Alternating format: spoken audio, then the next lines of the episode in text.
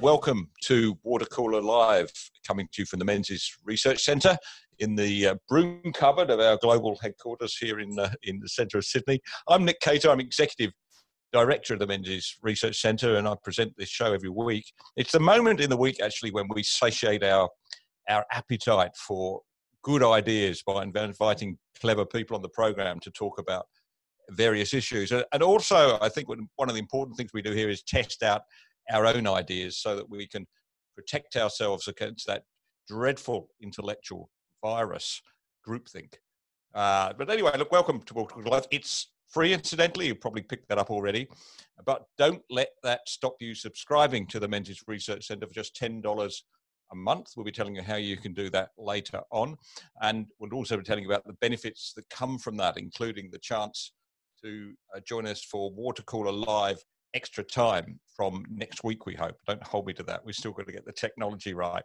Um, later on, we'll be joined by Bjorn Lomborg, uh, who many of you will know through his writing in the Australian and elsewhere. He's the president of the Copenhagen Consensus and one of the soundest and most rational voices on climate change and other great issues that face us. I'll be asking you about that. I'll be asking you about coronavirus too. And it's the 50th anniversary, would you believe, of the official birth of the Deep Green Movement. That was Earth Day back in uh, 1970. I, remember it well. Um, also, we'll be joined by uh, Pat Sparrow. Pat Sparrow is the CEO of the Aged and Community Services Australia, and and I'll be asking her about how it is that we've been doing relatively so well in nursing homes. We've had a couple of bad outbreaks, and and we pass on our commiserations and, and sympathies to everybody who's lost loved ones, but it's a very small number compared to overseas. We've actually done very well. And that's a story you won't hear on the ABC, incidentally, uh, for various reasons. Pat will be coming up later. But, but first of all, to where this whole thing started. And let's not forget where this thing came from, uh, from China. And, uh, and China's uh, behavior, I think, China's reaction and the way it's been behaving since it unleashed or since this virus was unleashed on the on the world has been, I think, to put it mildly, odd. Uh, odd. Uh, so joining me uh, to discuss this is uh, somebody who is, I think, one of to me one of the most uh, knowledgeable and and and and well known and, and rational people on this subject. John Lee. John Lee is a researcher for the Hudson Institute. He also uh, works for the US Studies Centre at the University of Sydney. And John's joining me uh, on the line from Sydney. John, welcome to Water Cooler Live. Well, good evening, Nick. Thanks for having me, and uh, thank you for everyone for joining on. John, I, I, described there in the introduction that China's behaviour towards the virus just seems a little odd. I mean, if it was genuinely, uh, you know, something that had just come up, it was a, a public health uh, emergency that had happened presumably by by accident, uh, you know, as they say in a wet market. But if it had just happened that way, if it was just a virus that broke out, you would have thought they would have reacted a lot sooner to uh, alerting the Western world. Uh, and yet, it was a long time, wasn't it, before they they uh, they stopped their their you know they were complaining that Australia was being peremptory and and uh, uh, in in in in stopping flights from China, and yet there was this virus raging. Tell me, how, how have you seen this in general? Well, that's correct. The Communist Party knew for at least three weeks that the virus was able to be transmitted from person to person, and they knew how lethal it was. Uh, but they didn't tell the world, even they put parts of their population in lockdown. And as you mentioned, they uh, they they were annoyed at Australia and the United States for closing, uh, stopping flights to China. But why do I think they are so defensive about it? Because this is not just an accident out of carelessness. The reason why a virus got out was goes to the very heart of the um, Chinese Communist Party system. That is, they prioritize uh, regime security and regime prestige uh, over what was a very serious health outcome. They don't want the world to know that, or they don't want the world to talk about that. But the madder they behave, the, the more angry they behave, the more determined uh, other countries will be to get to the bottom of it.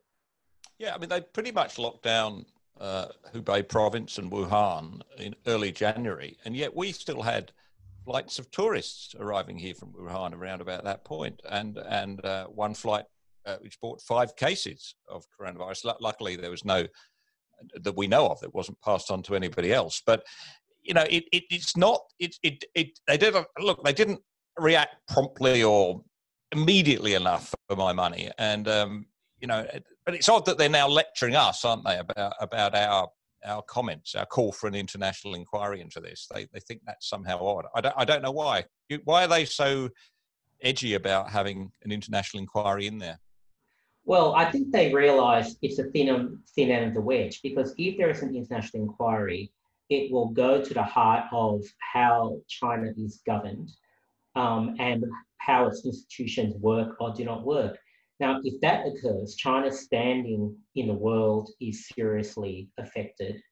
Um, remember that you know China is not now just trying to grow more powerful and, and, and more wealthy it is now trying to emerge or even replace the United States as a global leader in some respects.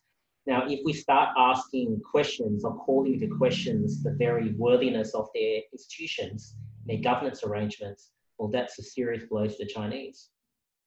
John, I think, like so many of the issues that are becoming apparent now uh, through the coronavirus, this one is something that had started beforehand. I mean, it was quite clear, I think, to to you, I'm sure that uh, uh, and anybody who'd been watching this, that our relationship with China was not on the best of terms. There was tension there, wasn't there? I mean, what, what's the history of this?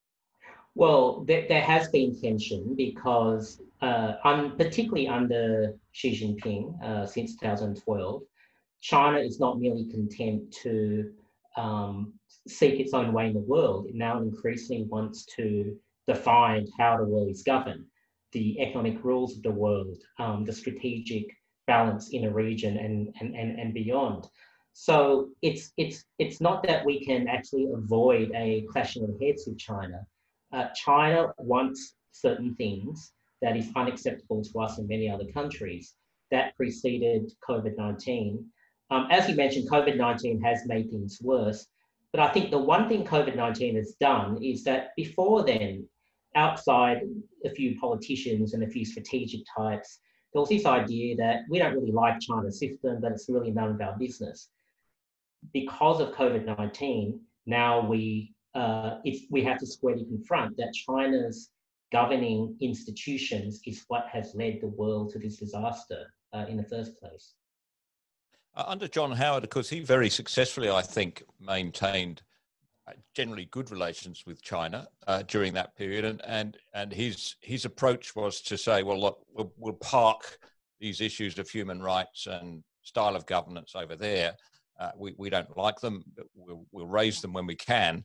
Uh, but when you know the most important thing is that we continue to trade with them. We continue to have friendly diplomatic relations, even even of course uh, military cooperation to some extent, and joint joint training. Uh, and, and that seemed to be working at the time. But uh, I wonder whether whether things have gone past that now. Something has changed in China with Xi Jinping, uh, and just China growing generally more more strong and more confident. How do you see that? Well, for a start, uh, power matters, and China wasn't as powerful during John Howard's time uh, as it is now you know, remember there was a Taiwan Straits crisis in, I think, 1996, and all the Americans had to do was send an aircraft carrier and the Chinese back down. Now, that situation doesn't exist anymore. But China, it, China doesn't, hasn't necessarily changed its objectives, but it has become a lot more uh, bold or emboldened. It, under Xi Jinping, it's taking a lot more risk. And I would say for the last 10 years, China has pushed the envelope because it hasn't met with much resistance. Uh, you know, like him or loathe him, it's really only since the Trump administration where uh, America has tried to meaningfully push back against the Chinese. That has caused frictions that were beneath the surface to, to rise above the surface. But that's not a bad thing because because that is the true state of the of affairs, um, and it puts choices in front of countries like Australia. Yeah, that, uh, it's been a noticeable shift under under Trump. I think you know Mike Pence. I think gave a, a quite robust speech quite early on, didn't he, about um, telling some home truths. I thought about China. did, how how does that play out? Does that actually make things worse or better for the United States and the rest of us?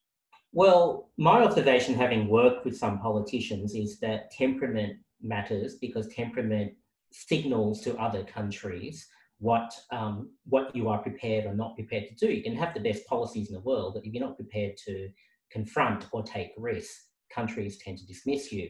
In a case of the Trump administration, yes, it has demonstrated to China that it is prepared to meaningfully push back and, and wear the cost of doing so. I actually think that's been a positive thing because it's caused China to recalculate some aspects of its behavior. It's still early days, but you saw the trade frictions between the United States and China. Almost every expert said, oh, China will win his hands down because the authoritarian countries are always more resilient. Well, that's not actually the case. I mean, uh, Donald Trump was winning the trade war in, in, in these early stages. What did you make of the comments by the Chinese ambassador this week, where he got quite uh, bellicose, I suppose, and and uh, you know started uh, quite openly threatening uh, trade sanctions with Australia in a sense. You know, he was going to, you know, he thought that uh, the, the, the tourism, uh, um, education, they were two of the things he, he singled out. How should we react to that? Well, China finds uh, Australia, particularly the, the last few coalition governments, very troublesome because we have led the way on banning Huawei, we've led the way on foreign interference, and despite the behind the scenes pressure uh, which the Chinese placed on us, Australia didn't turn. Australia held its ground. My interpretation of what the ambassador is doing, and he would have been under orders from Beijing to do this, he's now almost appealing to business groups in Australia to lobby the Australian government to step back from inquiry specifically and confronting China more broadly. Uh, there might have been a time where that would have worked, but COVID 19, I think, has changed many mindsets, and, and I think it's backfired quite spectacularly on China. Yeah, that's that's that's an interesting point, John. I mean, we, we we've been um, looking at China and, uh, in a serious way, I suppose, for, for for the last two to three years, recognizing the changing nature of China and, and therefore the changing relationship, which we've got to adapt to, a much more assertive China quite aggressive in some senses, and and uh, you know sort of pushing the boundaries of sovereignty in in in the, in the, in some of the activities they carry out on our shores, particularly towards uh, their own students. But um, the business community was always pretty solid, right? Or at least that sector of the business community that traded with China, the universities, mining companies, um, some companies like uh, like uh, Caterpillar, for instance, you know, the big uh, uh who have you know trade with China. You think that's changing? You think that there's a bit of realism coming in at, at uh, that level too? It has because if you're running a business and global the globalized world is humming along, your profits are great, the Chinese market is booming, you know, intellectually you may acknowledge uh, concerns about the Chinese system, but psychologically, why would you change strategy or change direction? There's just no incentive to do so as everyone knows, change and reassessment is much more likely during a downturn, which is what we're going through now. Um, and you're, you're now hearing uh, business groups and businesses talking openly about the need for diversification. Now, they may not really care about the strategic issues that I care about, and that you care about, but for them, they've seen the consequence and the disruption of the Chinese system affect their bottom line. So I do expect the business uh, communities, often for different reasons, uh, to reassess their relationship with China. Uh, education, let's talk about higher education. Now, um, I think one in three overseas, or one in three undergraduates enrolled at the University of Sydney this year, I believe, was um, from mainland China. Similar figures, not quite as high at University of Melbourne, and right across the group of eight, because the Chinese students favour the group of eight. Huge numbers, high numbers. Uh, but because this, they've al- already we've seen just with the effects of the COVID virus that you know people haven't been able to travel and, and they've lost uh, you know students this year, and this could multiply, of course. I suppose the question is, and you you you, know, you work in the university sector, you're involved in it. Have the universities been a little bit naive? Have they been too slow to uh, try and balance this this against some other form of income? And what, what's your impression? Uh, we have to remember that if you look at the G8 universities, particularly Sydney, Melbourne, etc., um, it has only been the last four years or so where there's been a massive uptake of positions by Chinese students. And I think they've committed the business sin of assuming that the past will reflect the future. So they've been planning for these rivers of gold to continue to flow um, and, and spending accordingly or, investing accordingly. Um, there are a couple of issues. One, I don't think there are, there is any other market or country that can replace China in terms of the number of students that we can get in our universities. But I think the issue is more about the sustainability of the tertiary system. Should these universities have been have become so reliant on international students to fund their basic operations and capital investments? And I think we all know the answer is no. So um, COVID 19 has given that um, reality a, a, a, a, well, it's, it's brought into focus that reality. I think universities now will have to undertake risk assessments and become far more prudent with their budgets in a way that any um, financial entity has to. One thing I've noticed while, you know, the, the whole the journalistic community in America seemingly has been just obsessing about Donald Trump's Twitter account because China is not wasting this crisis, right? You can see um, the way that they're using it to put pressure on Hong Kong now. There have been a series of arrests there in, in recent weeks of pro-democracy demonstrators. Uh, you know, this continual pressure on the Chinese, on the Hong Kong administration, you know, to clamp down on these people. Seems to me China's going out of its way now to ensure that the pro-democracy rallies uh, don't start once they come out of lockdown. You've been following that situation. How do you see that? I, I, I have. I mean, as you say, um, they've pushed pushed the envelope in Hong Kong. They've done the same in the South China Sea. They obviously can see that the other major powers, uh, United States in particular, is distracted. But I'm not quite sure that um, this this will be to China's enduring advantage because if you spend any time in the United States, for example, this is just deepening the resentment that was already there. Um, I, I, I, don't expect this administration, or if there's a Biden one, I don't expect any American administration after this pandemic passes to want to calm things down. I, I think the resentment uh, in observing what China's trying to achieve while everyone else is struggling uh, is, is quite palpable and profound. Yeah, and I don't think it, it's unreasonable of Donald Trump to to emphasise the role of China. I mean, because the domestic press corps will always take the view that he's doing this uh, for some nefarious reason, but it seems to me that we, you know, we have to bring home who, where this this virus came from because at some point we've just got to call it out, right? I, I think that yeah. unless you do that, you know, you just get more more of the same from China and it never stops. Well, imagine if the pandemic passes and no one talks about China's role in it. You would have China continuing to try to advance its uh, leadership in international institutions. You would have China trying to convince other countries that its governance model was superior to that of the West. Now, if if there isn't any open investigation discussion of China's uh, failings and culpabilities, China will simply win uh, the post-COVID world. Uh, um, and, and that's something that, that cannot be allowed to occur. come on, now, now it's time for some predictions. Uh, how you see this playing out now? Will, will China come out stronger or weaker from this? Will the relationship be be better or worse? Um, and if there's you know this rising tension, at what point does it come to something more brutal than just the exchanging of harsh words? I, I, I cannot see China coming out of this well, in a sense that its relationship with the United States is close to irreparable. Uh, its relationship with Europe has deteriorated. Its relationship with all most other American allies um, have have worsened. Now, but then the question still remains, you know, what, what does the United States in particular do? Will the United States, for example, in, um, in, in acting on its anger and resentment, will it do so constructively or will it do so in a way that will uh, lose itself friends?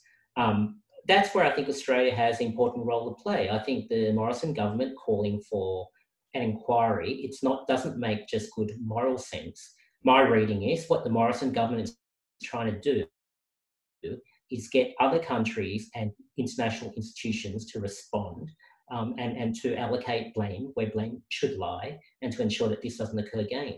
That's essentially a, a very internationalist and constructive view of the world, in my view. Um, and that's hopefully the direction that the Americans can be taken.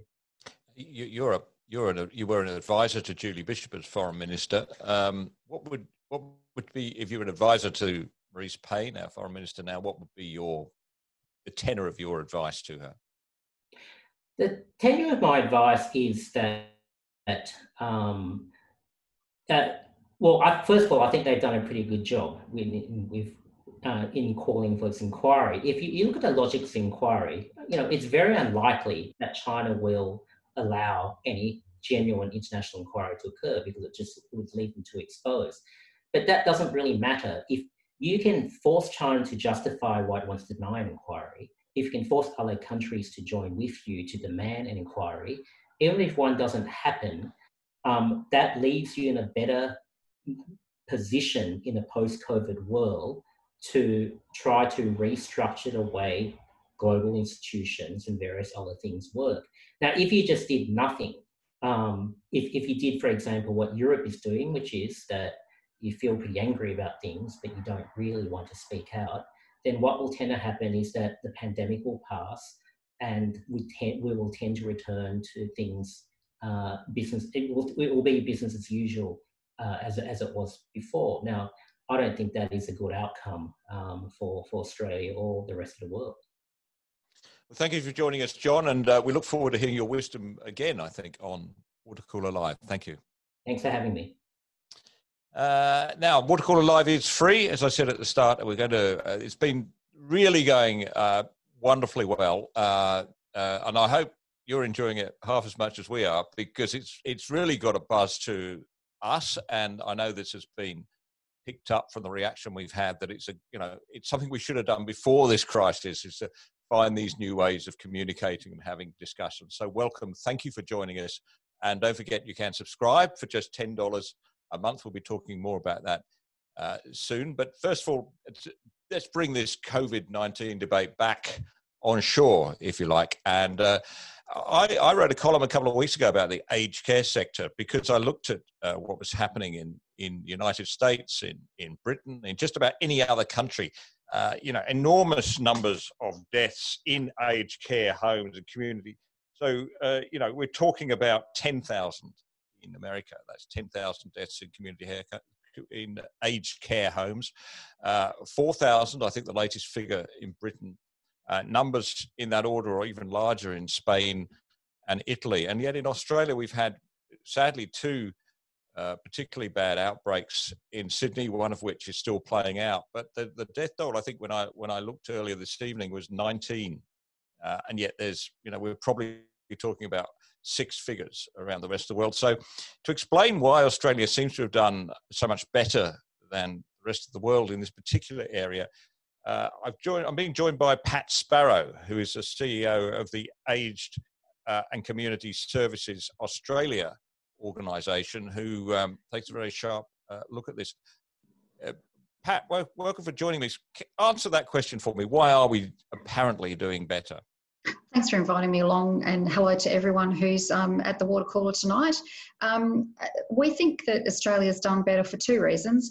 One is because um, the government has actually taken good steps and managed to flat, flatten the curve, so keep it out of the community. But also, aged care providers have been very focused on making sure that they are keeping their residents safe and well. Uh, so the government had put out some guidelines that restricted visitation. Many aged care providers actually went further and went into what they called preventative lockdown. Um, aged care providers every year when there's infectious disease outbreaks manage those well, uh, so they have good infection control and they were on that early. So I think there's been a number of factors which means that we've had a better a better outcome. Um, sadly, we haven't been able to keep it out at all. And, and as you said earlier, our thoughts are with all of the families and, and loved ones of the people who've passed away. It's interesting when you talk about the overseas numbers. Many of the overseas countries were not counting the deaths of people in aged care for some time, so we don't really know how many people we've lost worldwide. Uh, fortunately, in Australia, we have been um, have been counting the numbers, so we know it was 19 at three o'clock this afternoon. Unfortunately, I think it's not finished in New Newmarch, so we might see that higher. But providers are working really hard on infection control, managing visitation, uh, working with staff, and making sure that we keep it out of facilities as much as we can. Mm. Well, one thing we do know, of course, is as far as targets uh, particularly badly people people who are elderly and anybody who has a condition which means their immune system is mm. somehow uh, depleted. Um, and we calculated using some figures from overseas that if you if you prevent somebody over 70 from catching uh, this virus, you are 20 times more likely to be saving a life than if you present a back, prevent a 35 year old backpacker on Bondi Beach from, from saving it. So it just seems to me we do need to have strong protection in place for these aged care homes and indeed um, people, uh, aged people at home. You, we seem to have that quite strong protection, don't we? In fact, stronger than than even the prime minister was suggesting we should have the other day. Yeah, look, we absolutely, we absolutely do because we know that the people in our residential care facilities are actually some of the most vulnerable people in the community to COVID. Um, so yes, a number of our, um, I mean, the, the government's guidelines require us to uh, limit visits. You can't come in if you're under 16. You can't come in if you haven't had a flu vaccination you can only come in for short periods of time. Some providers made a, what was a really difficult decision for them that they felt the best way they could protect people was actually to go into what we call in preventative lockdown, which is effectively to say that we don't have visitors at all. Um, while they've been doing that, um, they've been making sure they can facilitate if someone's sadly at the end of their life, they've been facilitating those visits. Um, and they've also been um, trying to support people who've got dementia, who can be agitated and confused and where it's been good for families to come in, they've done that. Otherwise, um, as you were saying, we've all got better at using these technologies. They've been focusing on how to keep their residents connected. Mm.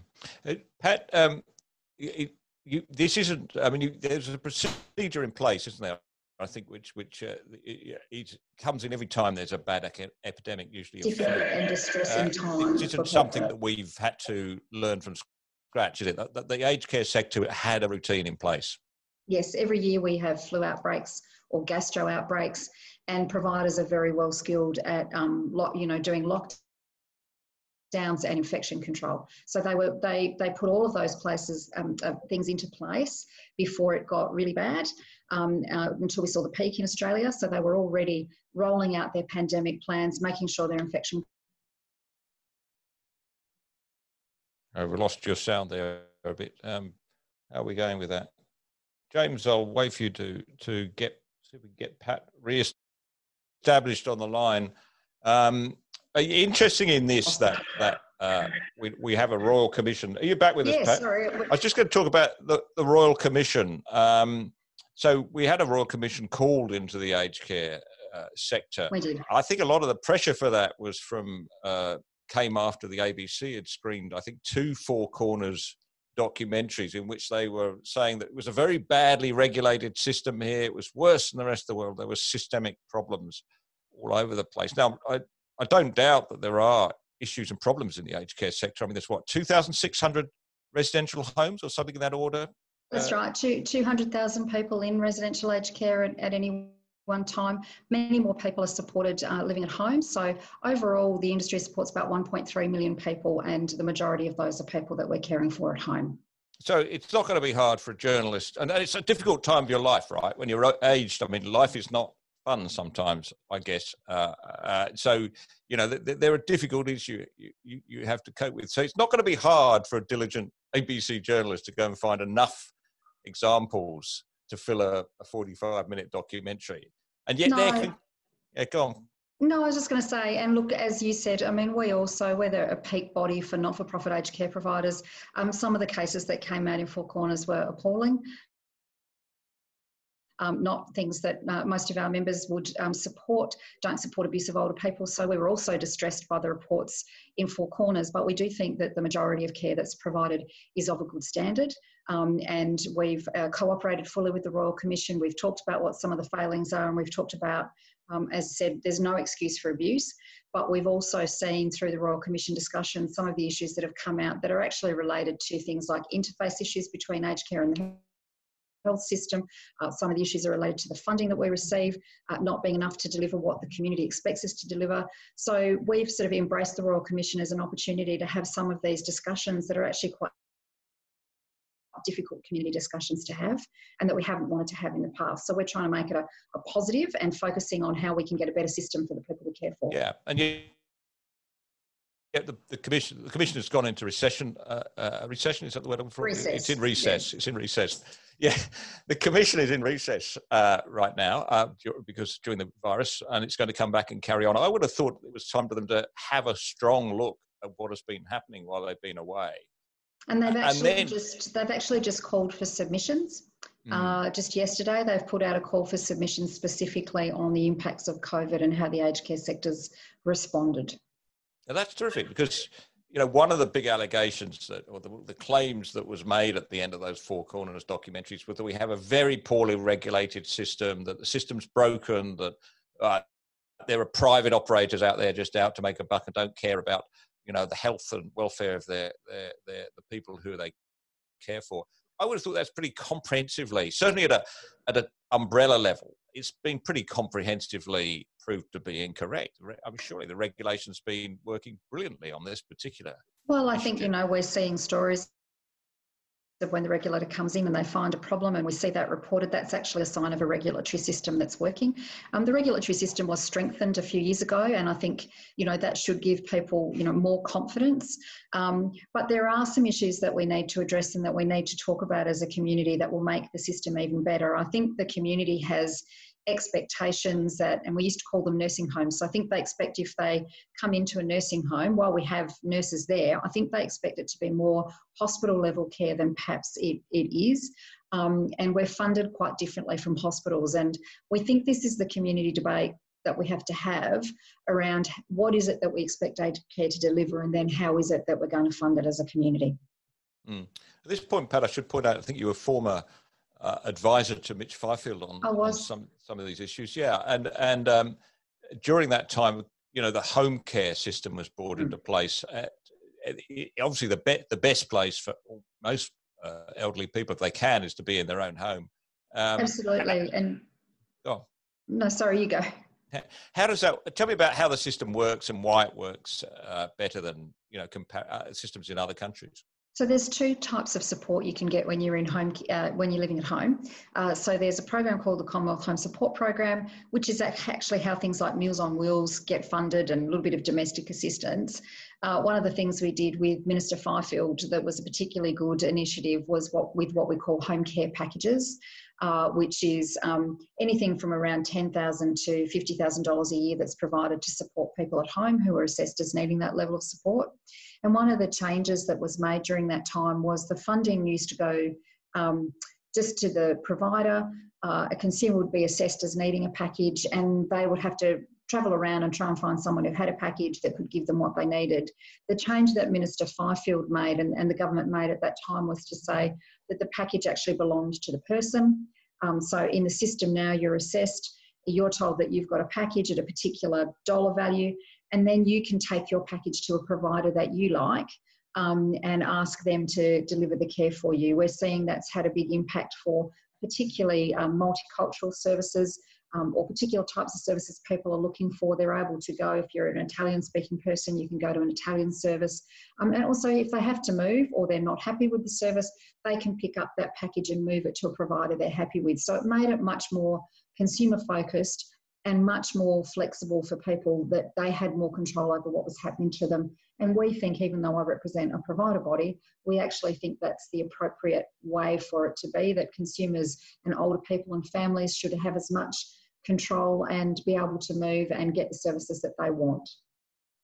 Well, Pat, congratulations to you and, to the sector you represent for really, I mean, this was a, a, big test. Look, it's not over yet, and, and, and there's no. a lot of work to be done. Um, should just talk about that very briefly. The, the, the threat doesn't go away, does it? Because no. you, there's a sort of incubator effect. If, if the virus unfortunately comes into a nursing home, it can spread quickly. And of course, you've got yeah. people who are uniquely vulnerable. It's a really terrible outcome. So we have to, you know, double down as we start to talk about coming out of um, isolation and lockdown, and it's back, you know, we're back in the community. Uh, we know some countries have seen a secondary spike, so we have to be really careful with everything that we do now. Uh, the Prime Minister announced today that there's development of a code which we are working on with um, COTA and others who are concerned about families not being able to come in as easily um, as they used to be. Um, and obviously, we understand that's very distressing for families. So, we're now trying to work through uh, a bit of a code and a national approach that balances what we need to do and, and recognises that providers are on the ground and they understand what they need to do to keep people well. Um, but that we need to look at how we um, work in so that we keep both people healthy, uh, but where there are real reasons and, and connections that need to be had, that we can support that as well. Yeah, well, this is a big ask, isn't it? Not just of the aged care homes, but of the uh, the elderly, uh, senior Australians themselves who who are having to you know take extra measures possibly That's suffer right. more isolation. Right. What can we do to support them during this? How um, look, I think we should keep we should keep connected um, to um, the elderly people in our lives who are important to us, or a neighbour who might need support.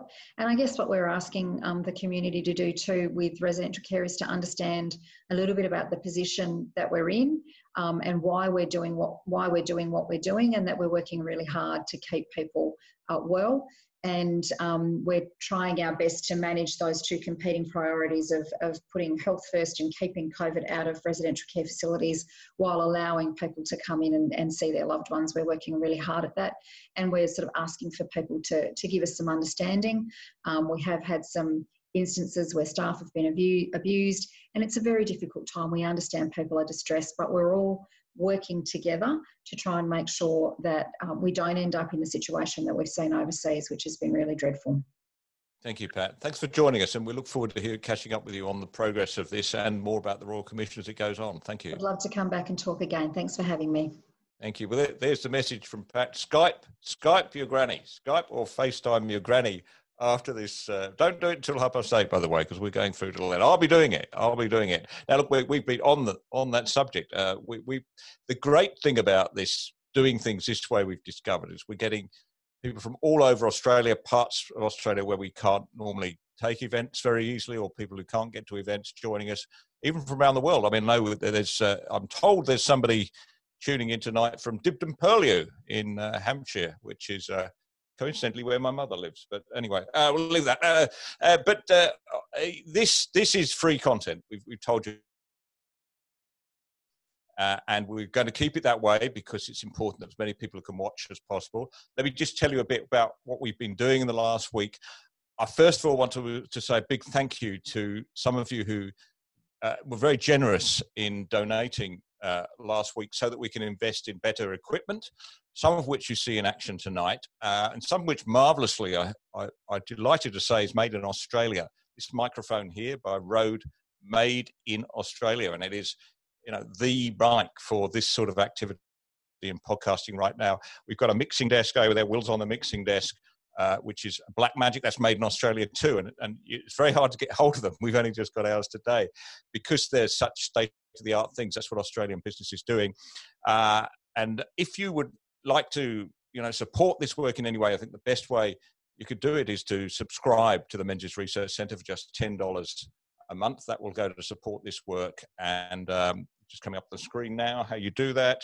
You can uh, support us uh, that way, and uh, and we we can uh, just click on Menzies, uh, menziesrc.org slash subscribe one.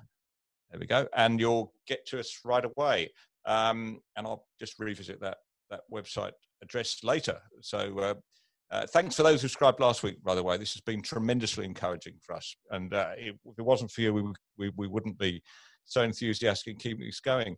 Now, I do think um, we probably have Bjorn Lomborg on the line. Bjorn, uh, Bjorn Lomborg is, of course, the president of the Copenhagen Consensus, a think tank uh, which is uh, always looks, I think, for very rational and, and value for money solutions to some of the big problems we've been facing, principally climate change, but other things as well.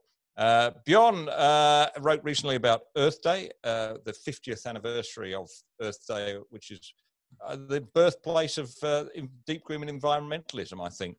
Uh, Bjorn, you, welcome to Water Cooler Live. It's delightful to have you on. First of all, to ask, ask, where are you? Where are you? Hey, Nick, it's good to see you. Uh, I'm in Sweden. I'm in southern Sweden right now. Terrific. Uh, we, we, we I, had a chance to spend some quality time with you in uh, in February, I think, when you were over here. Yeah. Um, and we, we saw the, the worst of Australia, well, the, the, the, best of Australian climate, if you like. It I remember we drove down to Canberra in the pouring rain. I could hardly stay on the road. And Absolutely. I, yeah. in the back. Um, but we were talking then about uh, a project which we'll talk about later. But you wrote recently about uh, Earth Day in the Australian. Um, and it you know whether that was the birth of the of the deep green environmental movement something was changing around that time 50 years ago wasn't it about our approach to the world and how we saw things well i actually tend to think of this as a as a great success story and that was also what i what i wrote look 50 years ago, when the first Earth Day uh, rolled around, this was mainly a US phenomenon, but the focus on environment uh, was uh, surely uh, all across the developed world. And that was all good because what it basically told us was there's something wrong when rivers catch fires and when you can't really see anything, uh, you know, uh, you're just drenched in smog clearly you need to do something about that. And that was the attention that we got back then. There was an other thing that also happened. That's i think the the sort of deep green uh, concern that you're talking about uh, because if you go back and look at what they were actually talking about yes they were talking about air pollution water pollution but they were also talking about a lot of other stuff and mostly about how the world was essentially going to end. You know, they disagreed a little bit. Is it going to end in five years or maybe 10 or 15? Or, you know, some of the optimists thought it was only going to be in 30 years the whole world would uh, uh, basically disintegrate. Uh, and of course, now we know most of those worries were entirely unfound, unfounded. But it doesn't take away from the fact that we've actually been tremendously successful in dealing with the most important environmental issues, which is air and water.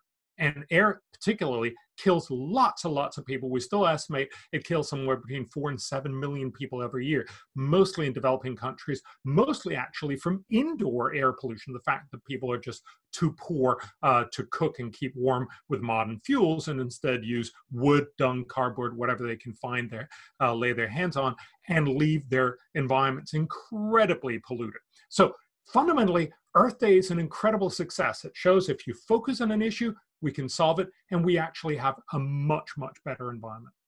Yeah, and, and the, the, the role of human ingenuity and innovation in that is important, isn't it? Because exactly. the message from the Greek, deep green environmentalists all the time is that mankind is the problem. You know, we could we could just somehow take ourselves off the planet, everything will be okay. And yet, I think you're right. Uh, you look over that time scale, how much life has improved for most people on the planet because of technology. It's huge, isn't it? Yes, exactly. I mean, look, if we took humans off the uh, off the Earth, surely we wouldn't be a problem anymore. But I think a lot of people would have uh, an objection to that, and that's of course why we need to recognize if we're going to fix these issues smartly, we need to deal with them through ingenuity. Uh, again, if you look back in the 1950s, uh, 60s, uh, Los Angeles was an entirely smog-ridden. Uh, and, and, one simple argument would be to simply say, I'm sorry, you can't drive. You just got to get off the road. That's a simple argument and a simple way to deal with this, but of course, also entirely politically uh, impossible. What we actually did was we invented the catalytic converter, which meant that we could drive, we can even drive more, and have a much, much cleaner environment. Those are the kinds of ways where we can actually help. And that's what we've seen across the world. You know, back in the 1970s, people worried that we were way too many people, that we wouldn't be able to feed them. And the argument somehow was, well, we should get rid of a lot of these people. But the reality was, of course, we managed to get a green revolution that meant we could feed a lot more people on every hectare, which means that we now actually have a lot more space for environment and we can actually feed most people much, much better. Yeah, I mean, well, in Australia, I must say, look, brag for a moment to, to, to you in Sweden. We've played our part in this. You know, the, the technology that's gone into agriculture here, particularly using GPS and other methods, has just increased production quite considerably. And, and that's, that's the pattern, isn't it? When, when, when it looks like we're running out of something, we somehow find a way to deal with it. And, and, that, of course, also goes to the current environmental problems that we have, which is mostly on, on, on climate change. A lot of people tell us no, no, we got to have the same sort of solutions as we had back in the 1970s. Let's do with less. So perhaps not surprisingly, that is not a very attractive opportunity. Uh, you know, if you ask most people, uh, if you look around the corona ravaged landscape that we have right now, dealing with less is not something that most people want. You want to be able to have more, but less uh, uh, problems with the environment. And that's exactly what technology does. Uh, look, for instance, to the US, uh, they started uh, fracking back in, in around 2000, in some ways already in the 1970s. This was not at all intended as a climate policy. It was mostly intended as a way to get much, much more fossil fuels. But what it did was fracking was a technology, it probably cost about $10 billion, but it meant that you got access to much, much cheaper, especially gas. And because gas emits half as much as coal in CO2 per energy unit, the US is the country this decade that has cut its carbon emissions the most of any country around the world. Not mostly because of renewables or any other climate policy, but mostly because they made green technology cheaper. Now, it's gas, it's still a fossil fuel, and eventually they'll have to phase that out. But it shows you what you can do with technology. If it's cheaper obviously everyone will embrace it. If it's more expensive, it becomes really hard to just get a few people to embrace it. Yeah, and yet there are some in the environmental movement that impose fracking and, and gas in general because they say, well, it's not, you know, it's not 100% renewable. There's still emissions. It seems to me, you know, we, we sometimes we're in danger of letting the perfect be the enemy of the good, aren't we? You know, I mean, we can reduce this by degrees in the ways we have the technology to do it. I mean, we don't have to get to zero right away, do we? Well, we're not going to get to zero right away. Uh, the, the fundamental problem with much of, of the uh, green movement, both in climate, but also if you look back in the last 50 years, is that they somehow have this idea of, well, if we imagine a wonderful, beautiful, perfect world, then we're done. And I'm only going to settle for that. Well, those kinds of perfect worlds don't happen. We're not going to get to zero anytime soon. Your neighbors, uh, uh, New Zealand, have uh, have promised to go carbon neutral by 2050. Uh, I think two untold stories that should be told. Uh, one of them is, of course, they were actually the first nation to promise to go carbon neutral uh, back in 2008. Uh, and they promised to go carbon neutral by 2020. Of course, they entirely missed that target. They're now at 123% of what they were back in 2008 when they made the promise. Uh, but now they've re-promised to do so in 2050. Uh, and uh, much to their credit, they've actually asked their eminent uh, economic institution to find out how much is this going to cost us? And the simple answer is it is going to cost 16% of New Zealand's GDP by 2050, and not for one year, for every year for the rest of the century. Uh, so over the uh, the century, this will probably cost every New Zealander about somewhere between uh, 12,500 US dollars and 25,000 US dollars per person per year. And, and the, this will hmm and this will re- reduce uh, uh, carbon emissions so much that New Zealand by itself will postpone global warming by three weeks by the end of the century. It is simply an incredibly costly policy to achieve almost nothing. Do you think? I mean, that's that policy looks less attractive now than when it was announced, does it? I mean, we've got we've now got oh, of course uh, the yeah. possibility of a, a, global recession here. I mean, New Zealand's uh, GDP like ours is going to uh, shrink uh, without even trying. So, do you think that post COVID 19 or in this environment of, of, uh, of global recession as we're trying to get ourselves out of it, the debate will change? Will we get more realistic, do you think, on these things? It's hard to know. Uh, I think a lot of people, and we've seen this historically, when when uh, times are tough, people are much much less likely to spend resources on frivolous things.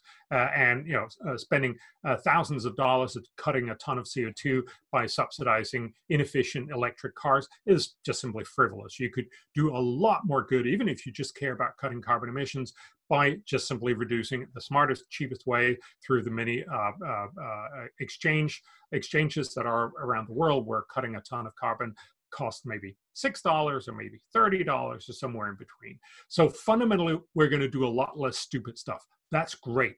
I also think that Corona, more than anything else, will teach us this thing that we haven't really understood when we've talked about climate.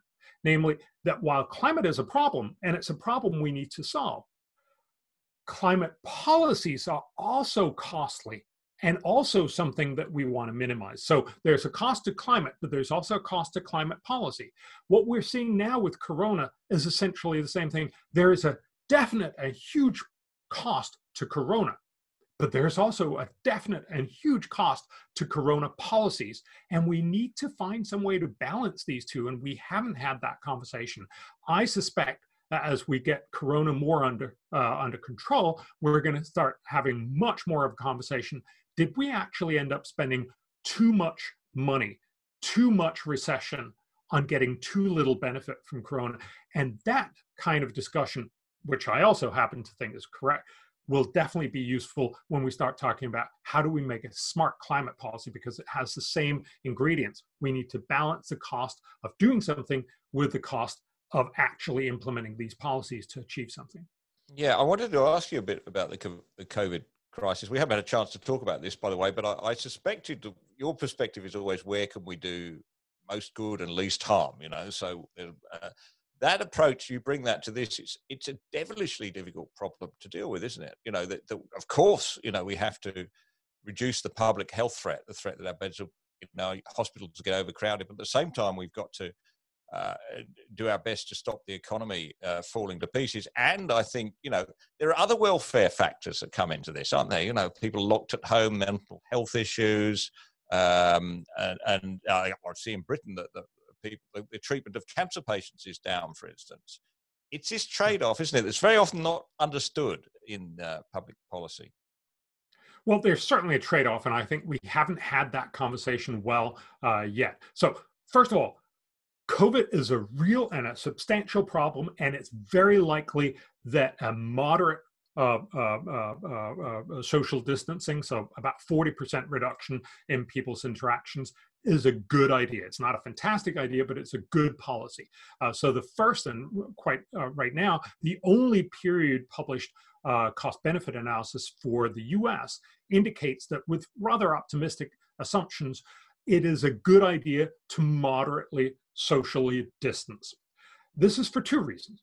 Partly because if you moderately socially distance, you can still go to work, you can still have school, but you will reduce your other interactions dramatically. It will uh, significantly reduce the number of dead. It'll more than half the number of dead. It turns out that it costs probably for the US about $7 trillion to achieve a benefit, mostly in avoided deaths, of about $12 trillion. That's a good deal. So spending $7 trillion in more recession, but saving so many lives that it's worth what we normally think of as 12 trillion is a good idea. But that's not what most countries have done. What most countries have done is go straight to an extreme lockdown, basically shut down schools, shut uh, much work, and see a much, much bigger recession. Now, the benefit of that is that you save even more lives. You save less additional lives, but you do save more lives but you also get a much, much bigger recession. And the real problem here, of course, is, and I think this is the one thing that has been severely undercounted the Imperial College model, all these other models tell us very clearly if you lock down, you totally suppress the number of people who get sick. That's wonderful, nobody dies, but you have to keep at it for the next one, two, three years until you have a vaccine or a treatment.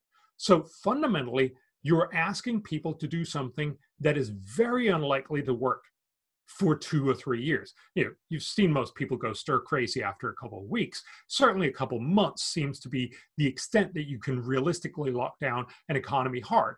And so, what you end up doing is essentially just pushing out the number of dead because what you will get is a second and third wave that'll kill almost as many. This is what we see in the models. So, the reality here is you need to find a way that is sustainable in the long run. And I, am I'm, I'm right now in Sweden, and I would argue that Sweden, in many ways, have done exactly what the epidemiologists are telling us, namely, the trick to dealing with an infection like COVID is to lower flatten the curve, as we've heard, lower the infection rate so that it's below the capacity of the healthcare system. So fundamentally, you can give good treatment to everyone. That's what Sweden has done.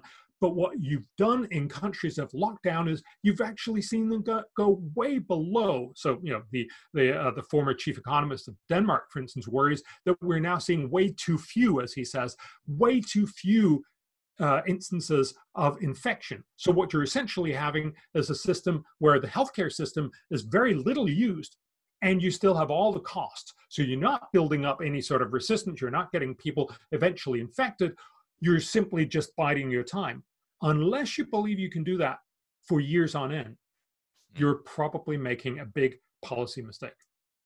Yeah, well, I think you're right. The big lesson out of this is is you have to look at policies uh, altogether, not just focus on one. Which brings me, I think, to why you were the main reason you were in Australia earlier this year was your work on your way to New Zealand to work on a, a project or uh, about uh, aid to the Pacific Islands and.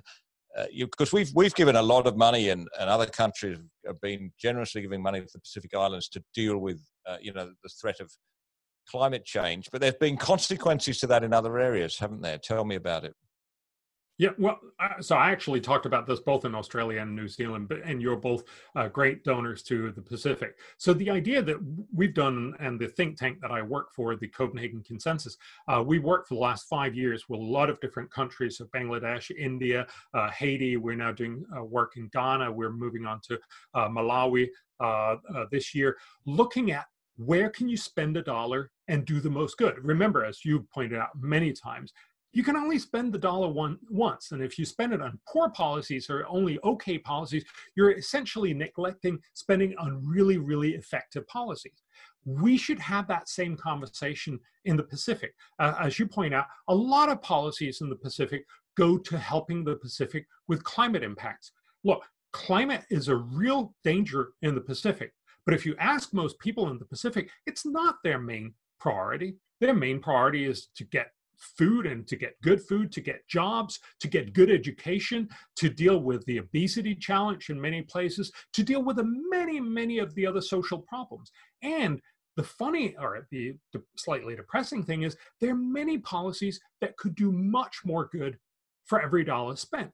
And so maybe we should have that conversation in the Pacific with the Pacific nations, starting with what do they want to see focused so that Australia and New Zealand would have a better chance to actually spend your many development dollars in the places that would do the most good. So what we've done is we work with tons of, of the top economists on. I have handy just one of the folders. This is the one that we did for the world, uh, where we basically have you know uh, summaries of all the different analyses across a wide range of different areas. So you know within education or health, but certainly also environment and many other things. Then we basically do cost benefit analyses. So what we show is for each one of the proposals, we show how much will it cost, how much good will it do, and then we show what's the bang for the buck. The longer lines show really large amounts of bang for the buck. The shorter lines show very little bang for your buck. And so this idea would simply be to say, let's have that conversation for the Pacific, both for the spending from Australia and New Zealand,